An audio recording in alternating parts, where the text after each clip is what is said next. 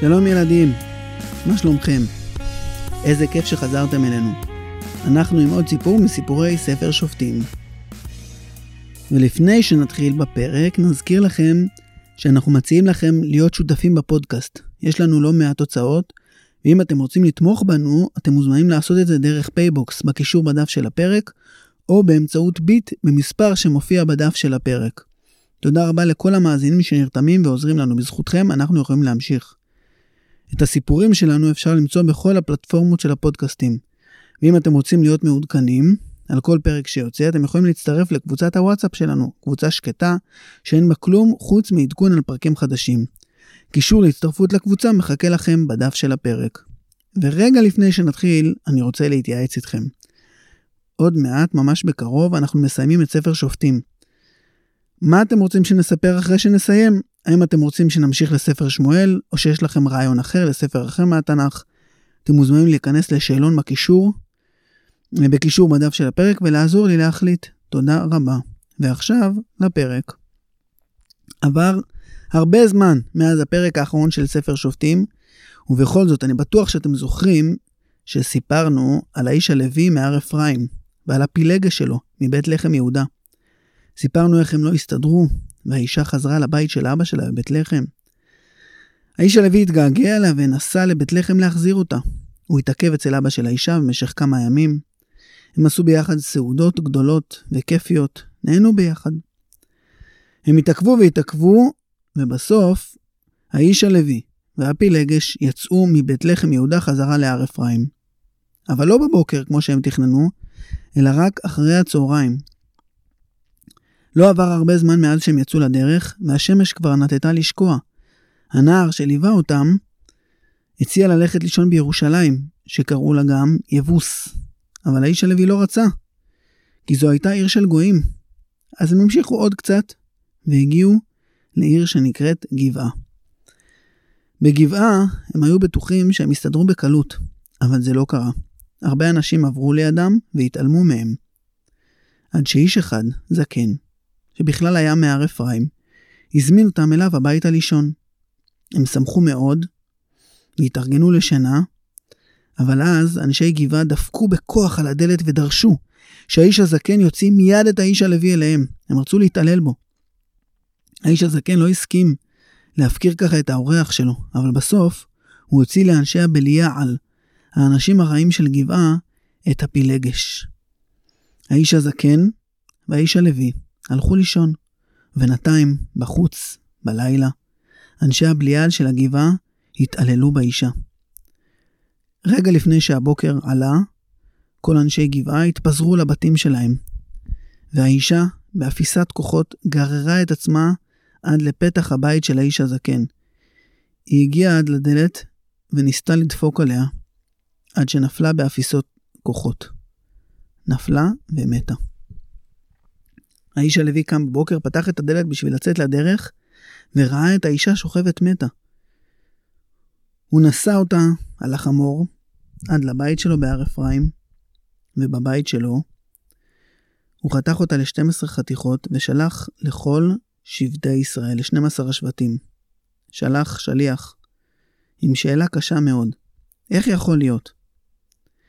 איך זה שדבר נורא כזה, התעללות כזאת ואכזריות כזאת התרחשה בעם שלנו? בעם ישראל? איך יכול להיות שבמקום שאנחנו נהיה כמו אבא שלנו, כמו אברהם אבינו, שהכניס אורחים, הפכנו להיות כמו סדום, העיר שהתעללה באורחים שלה. הדבר הזה זעזע את כולם. את כל השבטים, כל עם ישראל. וכולם חשבו, מה עושים? איך אנחנו מתקנים את המצב הזה? מה עושים אחרי שדבר כזה קרה בעם שלנו? ולא ידעו מה לעשות. עד שפתאום הגיע הרעיון. קודם כל, צריך לכנס את כל עם ישראל ביחד. וכשכולנו נהיה יחד, נוכל לחשוב. המנהיגים של כל השבטים דיברו אחד עם השני, והחליטו להתאסף כולם יחד, כל עם ישראל. שלחו שליחים לכל המקומות, לכל הערים ולכל הבתים, וקראו לכולם להגיע למקום שנקרא המצפה. כולם הגיעו, אף אחד לא נשאר בבית. נערות של אנשים זרמו למצפה. בעיקר היו אלו אנשים, גברים, צעירים, שידעו להילחם, שהיו להם כלי נשק, חרבות, בבית. 400 אלף איש. 400 אלף איש זה המון אנשים. המון, המון, המון. וכולם הגיעו עם חרבות וציוד מלחמה למצפה. וכשהם הגיעו והתאספו, הם רצו לשמוע שוב בדיוק מה קרה. כולם ידעו שקרה דבר נורא, ושנרצחה אישה מהר אפרים בגבעה, ושלא כל כך רצו להכניס אותם, אבל הם לא ידעו בדיוק מה קרה ורצו לשמוע את הסיפור.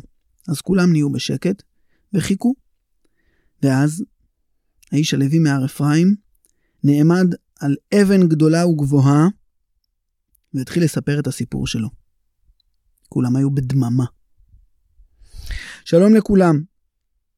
קודם כל אני רוצה להגיד לכם תודה רבה שהקשבתם לי. תודה שאתם ש... שותפים לזעזוע שלי, של כל עם ישראל, מהמעשה הנורא שקרה בבנימין, בגבעה.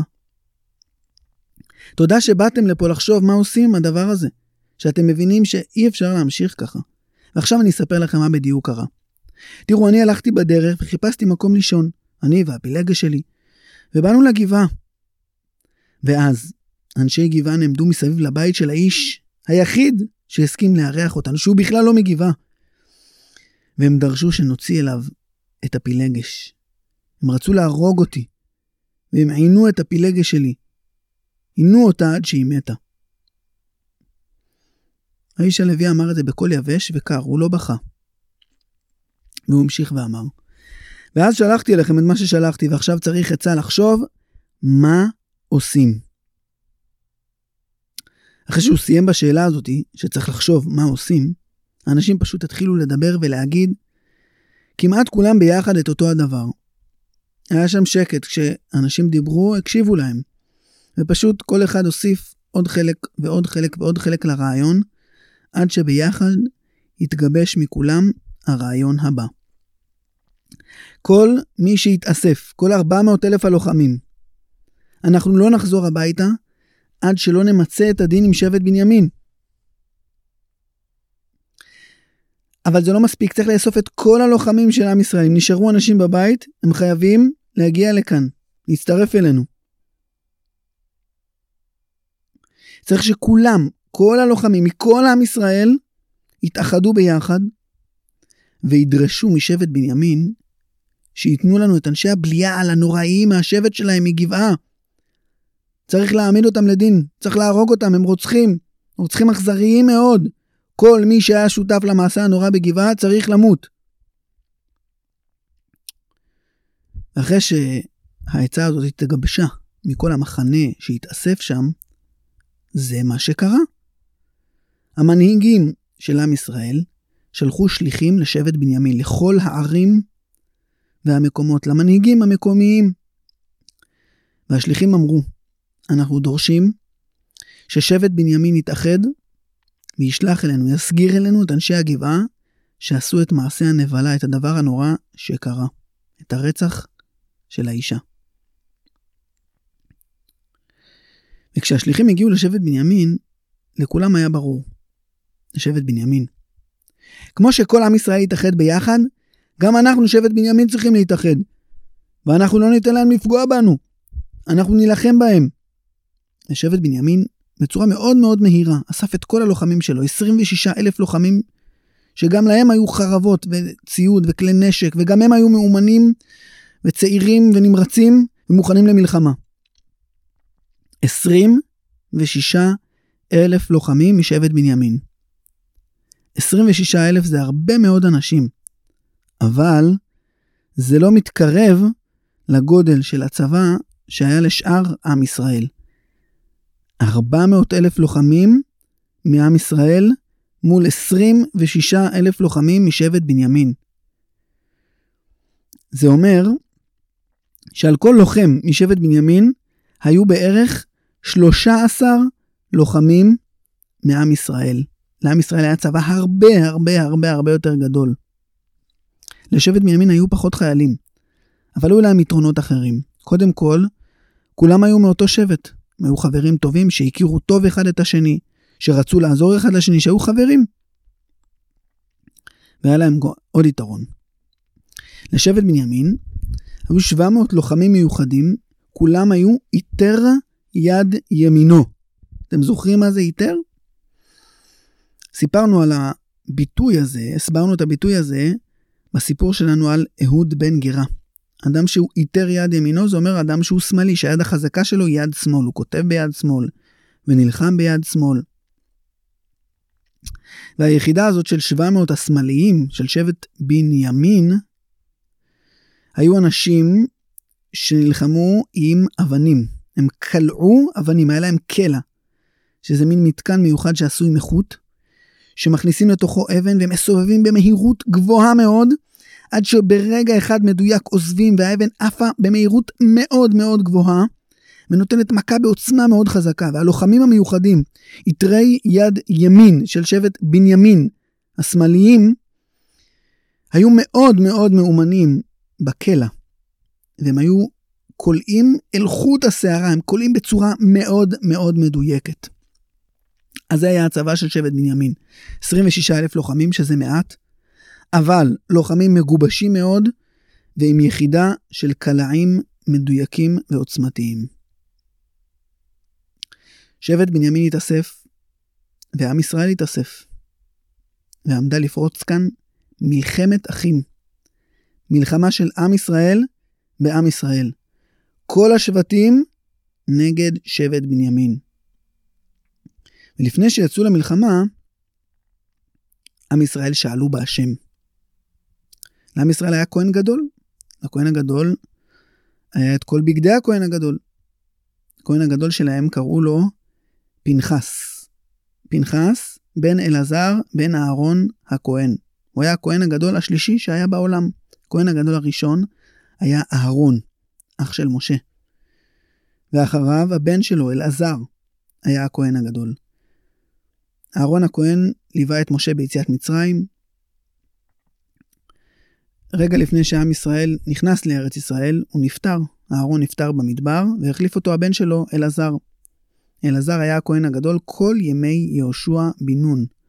הוא ליווה את הכניסה של עם ישראל לארץ כנען ואת המלחמה על ארץ כנען, ואחריו החליף אותו הבן שלו, פנחס. פנחס, הנכד של אהרון, פנחס בן אלעזר בן אהרון הכהן, הכהן הגדול השלישי. ולפנחס היו את כל בגדי הכהונה המיוחדים. היה לו את הציץ, והיה לו את המעיל עם הפעמונים והרימונים, והיה לו את החושן. החושן זה מין מלבן של בד, שהיה מקופל לשני ריבועים, והיה תלוי על החזה של הכהן הגדול. ובחתיכת הבד הזו היו משובצים 12 אבנים טובות. שלושה טורים, סליחה, ארבעה טורים של שלוש אבנים, כל טור שלוש אבנים. זה היו 12 אבנים טובות שמסודרות במין ריבוע כזה, במין טבלה כזאת. ועל כל אבן היה שם של שבט מ-12 השבטים. ובתוך החושן, בין שני הכפלים של המלבן הזה, הייתה חתיכת קלף שהיה כתוב עליה שם השם המפורש. והכהן הגדול נעמד ליד הארון, ואז המנהיגים של בני ישראל שאלו אותו, מי יעלה לנו בתחילה למלחמה עם בנימין? זאת אומרת, בני ישראל רצו לדעת איזה שבט צריך להוביל את המלחמה. ואז נצצה האות י', ואחריה נצצה והאירה האות ה', והאות ו', ד', ה', י', ע', ל', ה'. ואתם בטח כבר מנחשים שהתשובה הייתה יהודה יעלה. זאת אומרת, שבט יהודה הוא זה שצריך להוביל את המלחמה. באמת שבט יהודה היה שבט של מובילים וחיילים אמיצים וחזקים. והמנהיגים הצבאיים, המפקדים של שבט יהודה, תכננו את הקרב, תכננו איפה כל שבט יעמוד, ובאיזה צורה ובאיזה סדר הם יתקפו את שבט בנימין. הלוחמים של שבט יהודה נעמדו בראש, ואחריהם כל שבטי ישראל, חוץ משבט בנימין כמובן, והם התחילו לצאת במסע המלחמתי שלהם לכיוון העיר גבעה. אנשי גבעה, יחד עם כל שבט בנימין, היו מוכנים היטב. הם חיכו וערבו לצבא העצום של בני ישראל. בני ישראל התקרבו והתקרבו, אבל שבט בנימין לא זז.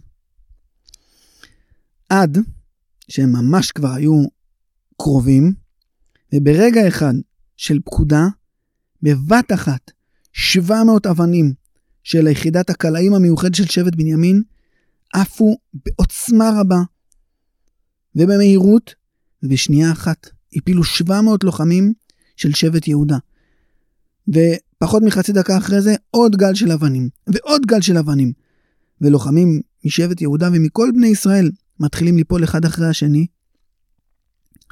ותוך כמה דקות בהלה אוחזת את החלוץ, את שבט יהודה, ואת שאר שבטי בני ישראל, ופשוט מתחיל בלגן עצום, וכולם בורחים לכל הכיוונים.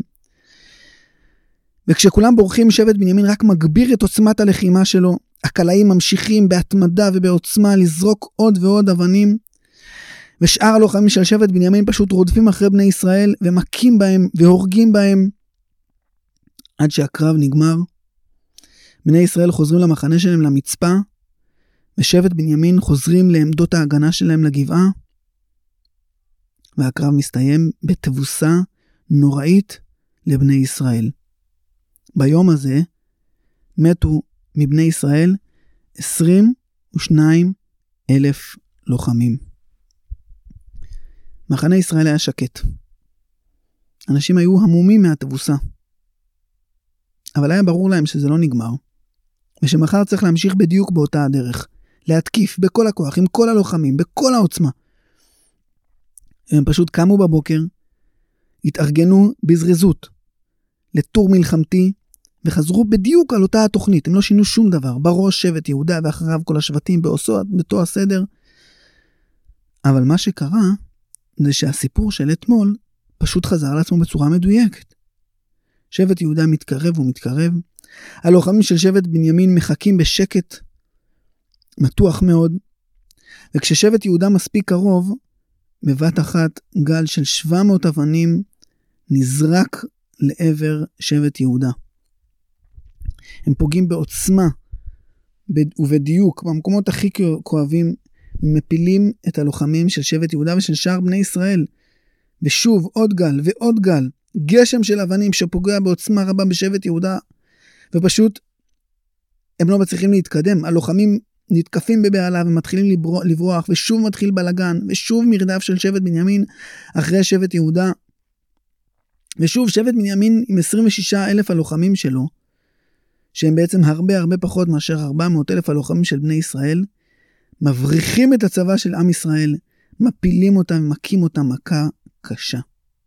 הקרב נגמר אפילו לפני הצהריים, והפעם האכזבה כבר כבדה הרבה יותר. הסתבכנו.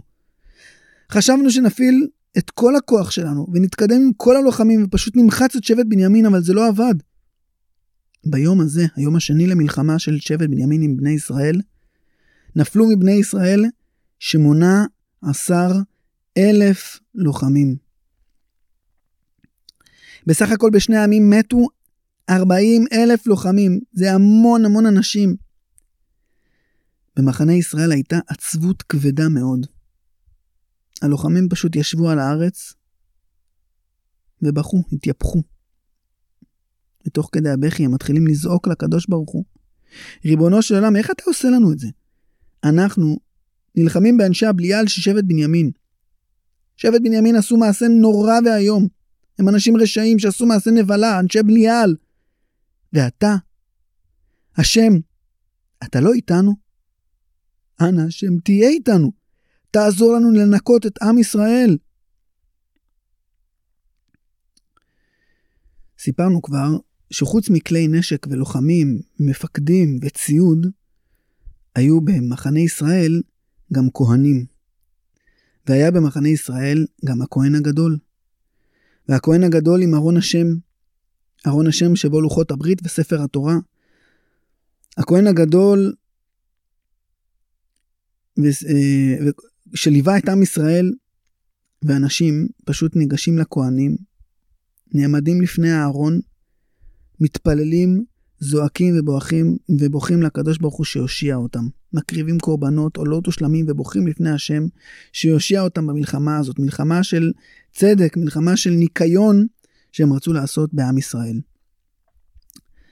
ואז, אחרי בכי ותפילות וקורבנות, התאספו כל המנהיגים של עם ישראל שוב, והבינו שצריך לשנות את התוכניות, אי אפשר פשוט להמשיך באותו הדבר. ואז הם הגיעו לפנחס, פנחס בן אלעזר בן אהרון הכהן, פנחס שלבש את בגדי הכהונה. פנחס שעל ליבו היו מונחים האורים והתומים, עם החושן, עם האבנים הטובות.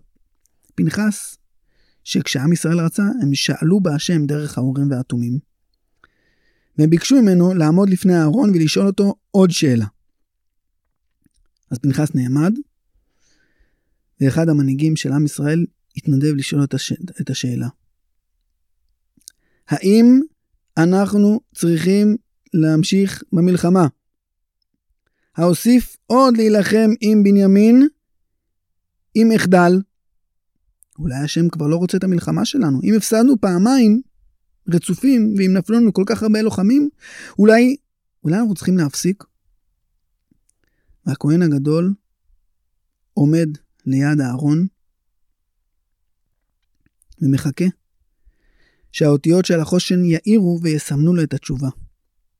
וכל המנהיגים מסתכלים במתח ומחכים.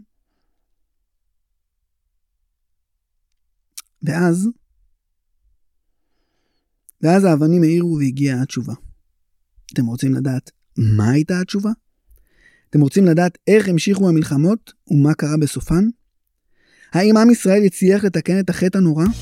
אנחנו נספר על זה, בעזרת השם, בפעם הבאה של סיפורי תנ"ך לילדים. תודה רבה שהאזנתם לנו. להתראות.